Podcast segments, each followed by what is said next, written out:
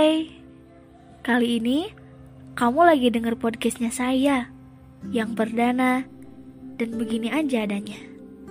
Terima kasih telah berkunjung.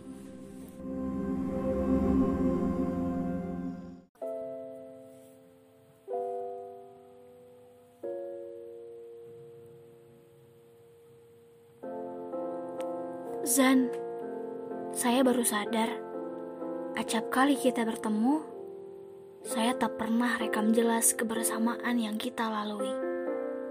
Selain pada tulisan, ternyata saya menitipkan semua memori itu pada sudut kota yang selalu membuatku sebal. Karena tiap kali saya harus melewati sudut yang sama, dan cerita langsung tergambar di pandanganku. Butuh beberapa lagu untuk kembali mengingat masa-masa itu. Iya, Zan. Kau tahu kan, kala itu aku merasa sakit.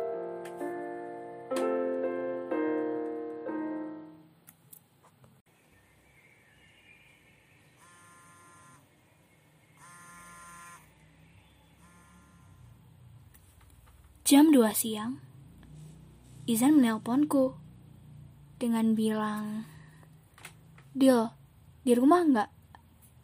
Di rumah, Zan. Kenapa? Ada titipan dari si Mamang. Disuruh nitip ke Dila aja katanya. Jadi Izan sekarang otw rumah kamu ya? Lagi ada di rumah kan? Iya ada. Hayu aja sini. Tidak butuh lama, Izan ada di depan rumah. Menungguku keluar membuka pintu. Izan memakai topi hitam, baju hitam, dan celana jeans yang sedikit robek. Mukanya mendung, seperti tidak bersemangat ketemu saya. Ya, tapi ngapain juga sih harus semangat ketemu saya? Ya tapi aneh aja. Ayo Zan, masuk. Terima kasih, Dila. Sambil tersenyum menatap saya. Bentar ya, buat teh dulu. Kataku sambil berlalu. Saya menghampiri Izan lagi. Duduk di sebelahnya, berdampingan. Karena merasa tidak apa-apa. Toh di rumah hanya ada papa yang sedang merokok di dapur. Izan menyodorkan apa yang Mamang titipkan ke saya, dan saya menerimanya. Namun setelah itu hening. Salah satu dari kita tidak ada yang memulai percakapan. Tapi setelah itu, Izan mengeluarkan dompetnya. Dia menyimpan handphonenya lebih dulu dan berbicara. Deal, dompet saya tuh udah jelek banget. Mau beli yang baru, tapi sayang harus ninggalin yang lama. Gimana dong ya? Ya udah, jangan ganti dulu aja. Sampai menurut kamu sudah waktunya ganti dan pengen ganti, baru deh ambil tuh yang baru. Saya mengucapkannya asal-asalan dan langsung berdoa. Semoga tidak berdampak besar ke depannya. Zan, boleh kulihat isi dompetnya ya? Boleh, sok aja lihat. Gak ada uangnya. Saya melihat-lihat isi dompetnya. Banyak sekali kartu-kartu di dalam. Dan ada foto Izan ketika ia masih SMP. Badannya kecil, ramping, namun senyumannya tetap sama sama-sama manis. Zan, foto ini buat saya aja deh ya. Izan tersenyum sedikit tertawa. Boleh dilaku. Asal kalau lagi marah ke Izan, jangan sampai foto Izan dirobek dan dibuang ya. Janji nggak? Ayo, siapa takut? Ucapku tegas sambil meyakinkan diri sendiri. Waktu itu, Izan tidak langsung pulang. saya meminta dia mengantar saya membeli makan. Izan juga memberi saya coklat dengan cuma-cuma di depan mas kasir Yomart. Membuat saya tersipu malu mengingatnya. Ketika di Yomart untuk membayar jajanan Izan, dia menawarkan saya depan mas kasir. Dia mau coklat yang mana? Ambil aja.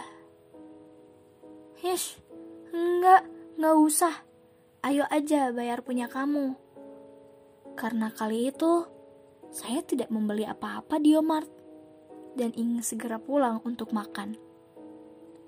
Ih, lama kamu mah. Sambil mengambil coklat dengan asal. Mas, cewek saya orangnya malu-malu kucing. Tapi sebenarnya kalau enggak depan emas nih, dia suka malu-maluin. Tutur Izan kepada Mas Kasir Yomart. Menyebalkan. Lalu setelahnya, hmm, saya menepuk punggung dia dengan keras.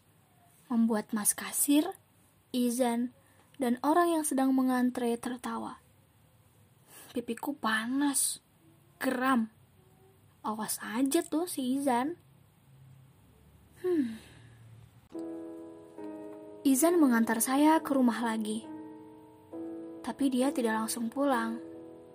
Dia menemani saya makan dan menonton film di handphone.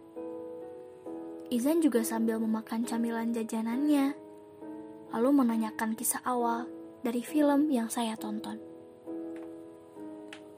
Izan pulang. Saya berterima kasih. Izan nakal Kata dia sebelum pulang menaiki motor. Deal, ini Izan mau pulang loh. Gak akan dipeluk dulu gitu. Oh, atau Izan peluk Dil aja ya? Boleh ya? Ya gitu aja deh ya. Gak apa-apa kali ya. Izan. Namun hari-hari setelah Izan ke rumah itu, kami tidak ada komunikasi apa pun setelahnya. Semuanya begitu saja. Hilang di telan bumi.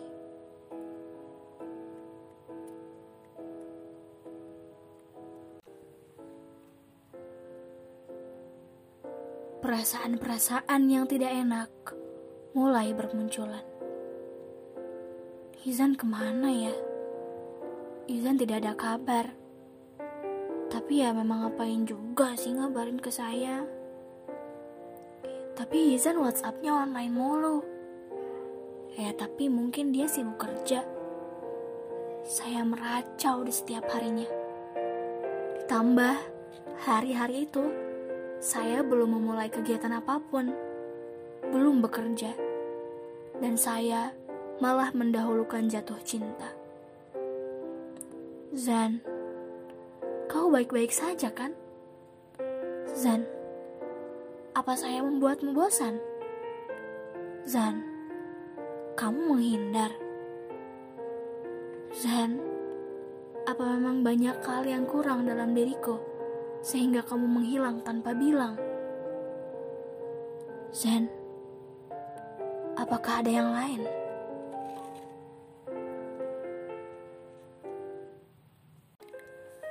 Namun barangkali kau temukan cerita hampa yang pilu di setiap lembarnya. Tidak melulu bahagia. Banyak kata hati yang kupaksa henti kala aku memikirkan Muzan. Tak banyak yang bisa kukatakan. Tapi aku terluka. Langit abu hari ini. Hujan sedari pagi. Tak ada matahari adalah kesamaan dari hatiku hari ini. Zan, apa kau sudah lupa padaku? Apa hadirku selama ini hanya kau sedang merasa bosan? Keterlaluan, Zan. Aku merindukanmu. Hmm.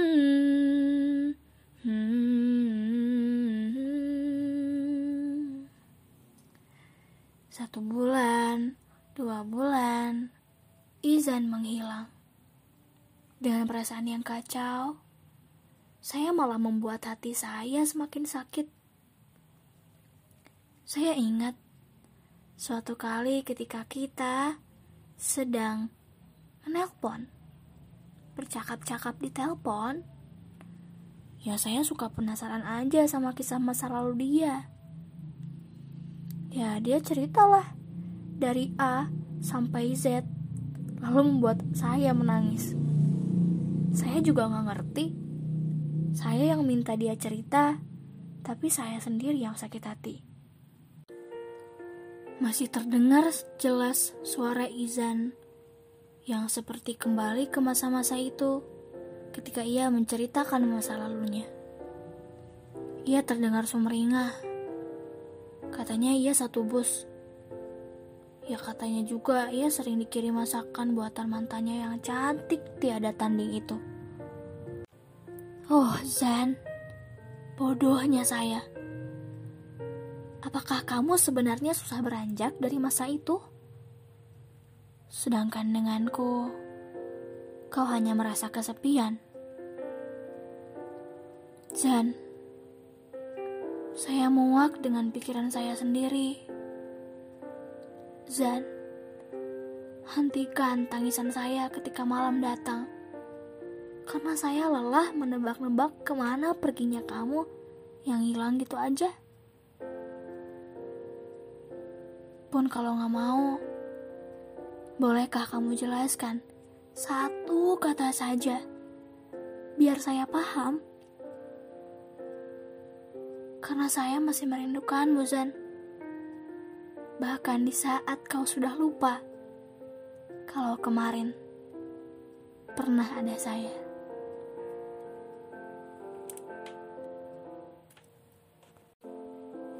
Hari-hari yang kelabu menemani saya dengan sabar di umur 18 itu.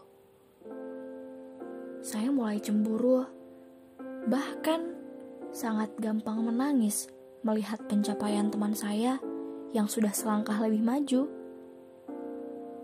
Saya gampang sekali berganti mood hanya karena melihat wajah teman saya di Instagram lebih cerah dan lebih glowing. Aneh, pikiran saya terganggu ke mana-mana. Memikirkan handphone teman saya yang, aduh, keren ya dia di umur 18 sudah beli iPhone yang harganya 24 juta tuh gimana caranya ya? Saya mah nggak bisa. Aneh-aneh pikiranku. Mama saya aneh dengan sikap saya akhir-akhir ini. Dia kemudian bertanya, ingin tahu alasan kenapa saya seperti tidak bersemangat. Mama juga menyadari ketidakhadiran Izan juga. Di setiap minggu, dia menanyakan Izan. Teh, Izan ke mana? Kok mama jarang lihat? Teh, minggu ini gak main sama Izan. Biasanya pagi-pagi teteh udah mandi dan cantik. Dan kalian tahu, titik keajaiban dari datangnya mama ke kamar saya, yaitu sekian lama dan berbulan-bulan Izan menghilang, ia ada. Ia memberi pesan lagi padaku lewat WhatsApp yang sudah saya pop up sebelumnya. Ya, kau tahu, agar supaya chat dia langsung muncul ke permukaan handphone dan saya membacanya. Bukan lagi tercengang, tapi saya menangis lagi pada mama karena pesan yang Izan kirim. Mama heran lagi.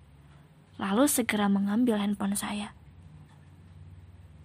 Izan bilang dalam pesannya, Dila, hai, apa kabar? Dia, maaf ya menghilang kemarin-kemarin. Tapi sebenarnya ada yang mau saya omongin.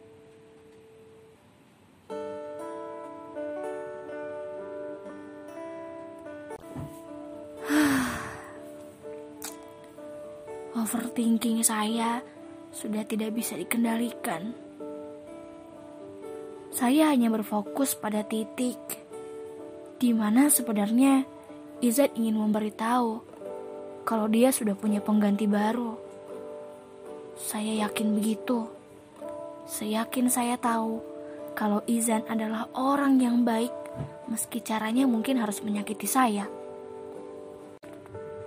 Saya yakin Izan pasti tidak nyaman jika terus mengabaikan saya dengan tidak berkata satu patah kata pun. Saya masih dan akan tetap yakin Izan memang baik. Oleh karenanya ia akan jujur pada saya. Toh, jika memang bukan saya yang dia pilih, saya tidak mengapa. Mengenal Izan tidak pernah saya rencanakan. Dan bahkan saat mulai mencintai Izan pun itu hal yang benar-benar di luar kendali saya. Seharusnya kemarin-kemarin saya berpikir sederhana saja. Mungkin Izan sudah tidak lagi menyayangiku. Kalaupun saya kekeh dengan kerumitan ini, seharusnya saya juga sadar bahwa Izan tidak pernah menyayangi saya. Saya menangis karena tidak siap dengan perkataan Izan kepada saya. Saya membalas chat Izan yang tadi dengan mengatakan, "Baik, Zan. Alhamdulillah. Boleh. Kamu bisa bilang sekarang aja nggak apa-apa. Di sini." Maksudku di chat WhatsApp. Izan langsung membaca chat dariku itu. Lalu ia mengetik lagi. Enggak, Dil. Izan mau ngobrolnya langsung. Lusa mudah-mudahan Dila bisa. Kita ke kota. Izan akan jemput Dila di jam yang seperti biasa ya. Sebenarnya pikiran saya sudah tidak karuan. Ingin segera bertemu hari Sabtu. Tapi hati saya tidak. Hati saya sakit. Tidak siap mendengar Izan berkata jujur.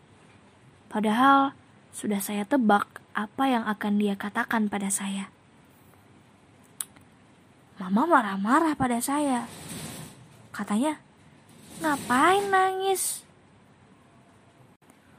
Orang Izan ngajak ketemu, harusnya kamu senang. Saya tahu Mama sedang berbohong. Ia hanya menenangkan saya. Padahal Mama juga paham sebenarnya. Saya menghentikan tangis untuk Mama dan mempersiapkan mental saya ketika nanti bertemu Izan kembali setelah sekian lama dan akan menghadapi kenyataan buruk setelahnya. Jumat berlalu dan hari Sabtu akan datang. Tidak bisa rasanya jika saya tidak memikirkan banyak hal di malam hari, terutama sikap apa yang harus saya tunjukkan kalau saya ketemu Izan besok. Tibalah hari Sabtu dengan cuaca mendung, namun tidak turun hujan. Izan menjemput saya. Tanpa una inu, saya naik ke motornya dan berangkat meninggalkan rumah. Saya tidak mau mengawali percakapan, namun Izan membukanya dengan baik. Halo Dila, lama ketemu. Hish. Hai Zan, iya nih. Hehe. Percakapan yang sengaja saya buat kaku. Sebab bukan tidak mau bersikap seperti biasa. Saya hanya malu dan menjaga diri saya sendiri agar tidak berkata aneh pada Izan. Entah Izan menyadarinya atau tidak, mataku hari itu sembab oleh-oleh hari Kamis yang tak kunjung hilang. Kami tidak banyak bercakap-cakap, seperlunya saja seperti Izan yang izin berhenti di pom untuk mengambil uang dan ke toilet. seperti saya yang minta berhenti karena ingin minum sebentar. Sampai di kota pun, saya tidak bertanya padanya tujuannya mau ke mana. Tapi kala itu, Izan mengarahkan motornya ke tempat perbelanjaan. Izan mengajakku makan terlebih dulu. Saya ikut. Setelah sampai di tempat makan, Gokana nama tempatnya. Saya disuruh milih mau pesen apa. Ayo Dil, mau pesen apa? Yang mana? Saya hanya melihat-lihat menu tanpa berpikir. Izan mungkin sadar pikiran saya sudah ke mana-mana. Padahal saya baru duduk lima menit depan dia. Izan mengambil alih menu. Oke deh. Pesan makannya mau disamain aja sama Izan, gimana? Tapi minumnya kamu yang pilih ya. Cepetan. Saya memilihnya asal. Asal ada, asal jadi. Satu hal yang saya kesal dengan Izan dan tidak pernah berubah. Ketika kita berhadapan, Izan tidak pernah lepas dari handphonenya. Entah itu hanya membuka Instagram atau melihat video receh lah. Izan melakukannya di saat dia bertemu denganku meski telah sekian lama tidak bertemu. Wajahnya terfokus dengan handphone. Ya, tapi mungkin ada seseorang ya yang harus dikabari. Hmm, tidak apa jika harus begitu, Zan. Oh iya Zan, katanya ada yang mau diomongin ya? Kapan? Sekarang aja yuk. Ajakku ingin cepat-cepat karena sudah muak dengan situasinya. Enggak deh, Dil. Gak ada yang mau diobrolin kok sebenarnya. Gak mungkin. Saya mau ketemu karena alasan itu loh, Zan. Iya, nanti Adil. Nanti kapan? Pas pulang ya? Janji ya? Izan mengangguk, seraya menatap Nanar ke arahku yang mulai membuka handphone. Kami menghabiskan makanan, dan selanjutnya bermain di time zone. Wahana permainan sangat kaku karena sudah lama tidak ke sana untuk bermain-main. Tetapi Izan mengajakku dengan semangat, meski wajahnya terlihat palsu. Karena ia hanya ingin memperlambat waktu untuk menyampaikan apa yang sebenarnya ia pikirkan sedari lama. Izan sibuk bermain. Saya hanya melihatnya. Lalu sesekali kami main berdua. Tidak lama. Pun saya juga sudah tidak ingin berlama-lama. Saya ingin pulang. Hatiku ingin segera dapat jatahnya lagi untuk sakit hati. Saya sudah siap. Namun Izan seperti ragu-ragu. Pukul 4 sore, setelah sholat asar, kami memutuskan pulang. Sebelum keluar dari tempat itu, kami melewati rokok kecil si boba di dalam.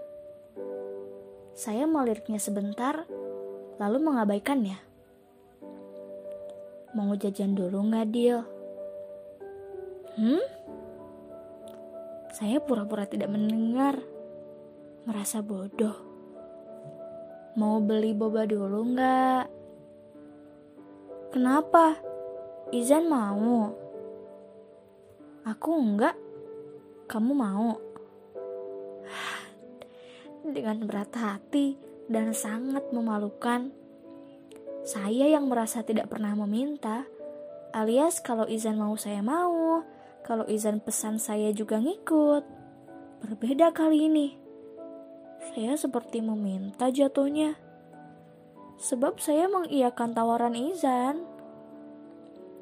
Hmm, Zan, mau sambil tersenyum malu melihat mata Izan.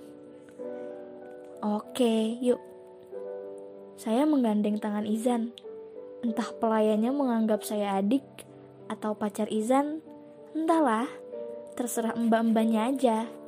Yang penting, saya ingin menunjukkan kalau Izan yang akan membayar boba saya. Sial, mbak-mbaknya cepet banget lagi. Izan jadi nggak harus bayar cepet juga. Tapi untung Izan nyebelin.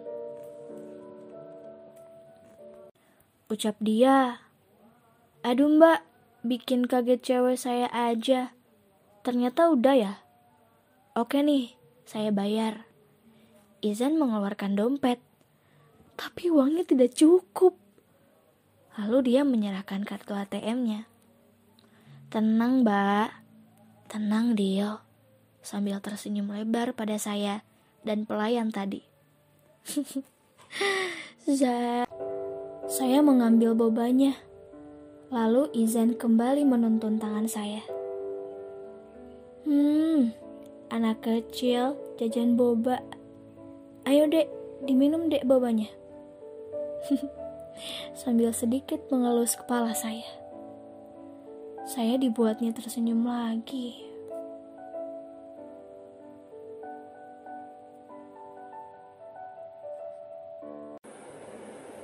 Kami pulang. Kali itu dengan cuaca yang masih mendung dan jalan yang basah, sisa-sisa hujan tadi. Sudah 20 menit perjalanan pulang, sedang fokus minum boba, lalu tersadar sesuatu. Izan belum berbicara hal terpentingnya. Hati saya sudah lampu kuning, siap-siap mendengarkan. Zan, Izan. Ya, Dil. Kenapa? Ngobrol sekarang aja. Saya mau denger, Zan. Izan gelagapan. Suaranya terdengar ragu dan takut. Nanti deh ya, di rumah kamu. Tapi saya maunya sekarang. Saya memaksa. Oke, Dil. Tapi kamu jangan marah dulu ya. Tapi wajar sih kalau marah. Kamu boleh marah. Tapi dengerin dulu Izan ngomong sampai selesai ya. Iya Zan. Saya deg-degan. Takut. Dila pasti nyadar. Beberapa waktu ke belakang ini Izan ngilang. Izan salah nggak ngasih tahu dulu ke Dila. Izan ngerasa terganggu selama Izan enggak jujur. Dan sekarang Izan mau bilang. Selama Izan gak ngabarin ke Dila, gak datang ke rumah Dila, bahkan gak ada komunikasi sepatah pun. Itu karena Izan lagi deket sama perempuan lain. Izan selama ngilang suka main sama perempuan itu, Dil. Izan pernah ke rumahnya juga. Dan selama itu, Izan lupa sama Dila. Tapi saya mengenal perempuan itu apa enggak, Zan? Iya, kamu pasti tahu. tidak bisa berkata satu patah pun lagi. Saya menangis. Menangis sejadi-jadinya di belakang punggung Izan yang tidak lagi sehangat dulu. Perasaan sakit yang membuncah lebih dari kebimbangan saya selama Izan tidak ada. Melebur, saya menangis perjalanan pulang itu. Mengatakan hal jujur memang pahit ya. Izan terdiam. Tidak tahu mungkin apa yang harus dia lakukan selain berusaha melihatku di kaca spion sebelah kirinya. Hujan turun sedikit-sedikit, lalu deras, seperti mengizinkan saya untuk bersedih dahulu. Kata hujan mungkin tidak apa-apa jika saya merasa hancur. Hujan kala itu membersamai saya.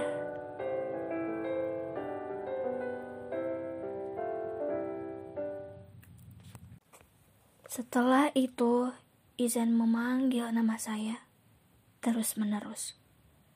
Saya tidak mau mendengar karena hati saya sangat sakit. Izan melipir dulu di pinggir jalan karena hujan semakin deras. Saya turun, tidak mau melihat Izan. Saya berhenti menangis, lalu melihat asal ke mana pun. Izan memakaikan saya jas hujan. Dikancingkannya satu persatu. Saya tetap dengan keyakinan tidak mau melihat dia dulu. Izan mendekatkan wajahnya padaku, menatapku lamat-lamat dengan matanya yang keruh. Dan tubuhnya menyesuaikan dengan ukuran tubuhku yang lebih pendek. Dia Lihat Izan dulu. Bentar aja. Saya nggak mau. Tapi pada akhirnya saya menatap mata Izan. Hampir menangis. Dila, maafin Izan ya. Sambil melingkarkan tangannya ke punggung saya. Izan meminta maaf dan memeluk saya. Tangis saya pecah lagi. Sejadi-jadinya dipelukan Izan bersama hujan yang tidak mau berhenti.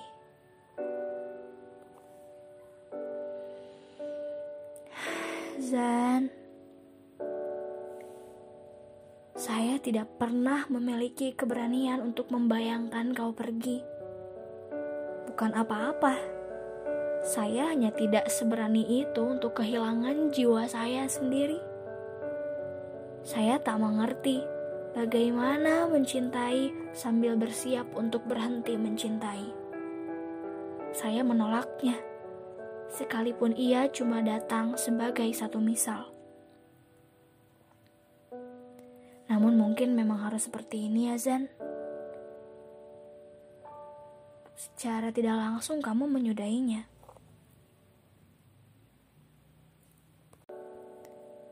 Mungkin memang sudah cukup mantra yang kubisikan tiap malam. Kali ini kamu memilih orang lain untuk mengambil alih peranku. Tidak apa-apa, Zan. Saya hanya ingin kita baik-baik saja setelah ini. Walau harus dengan sabar, kurelakan semua kita di antara kota. Semoga saya sabar, kamu sabar. Nanti kita main lagi.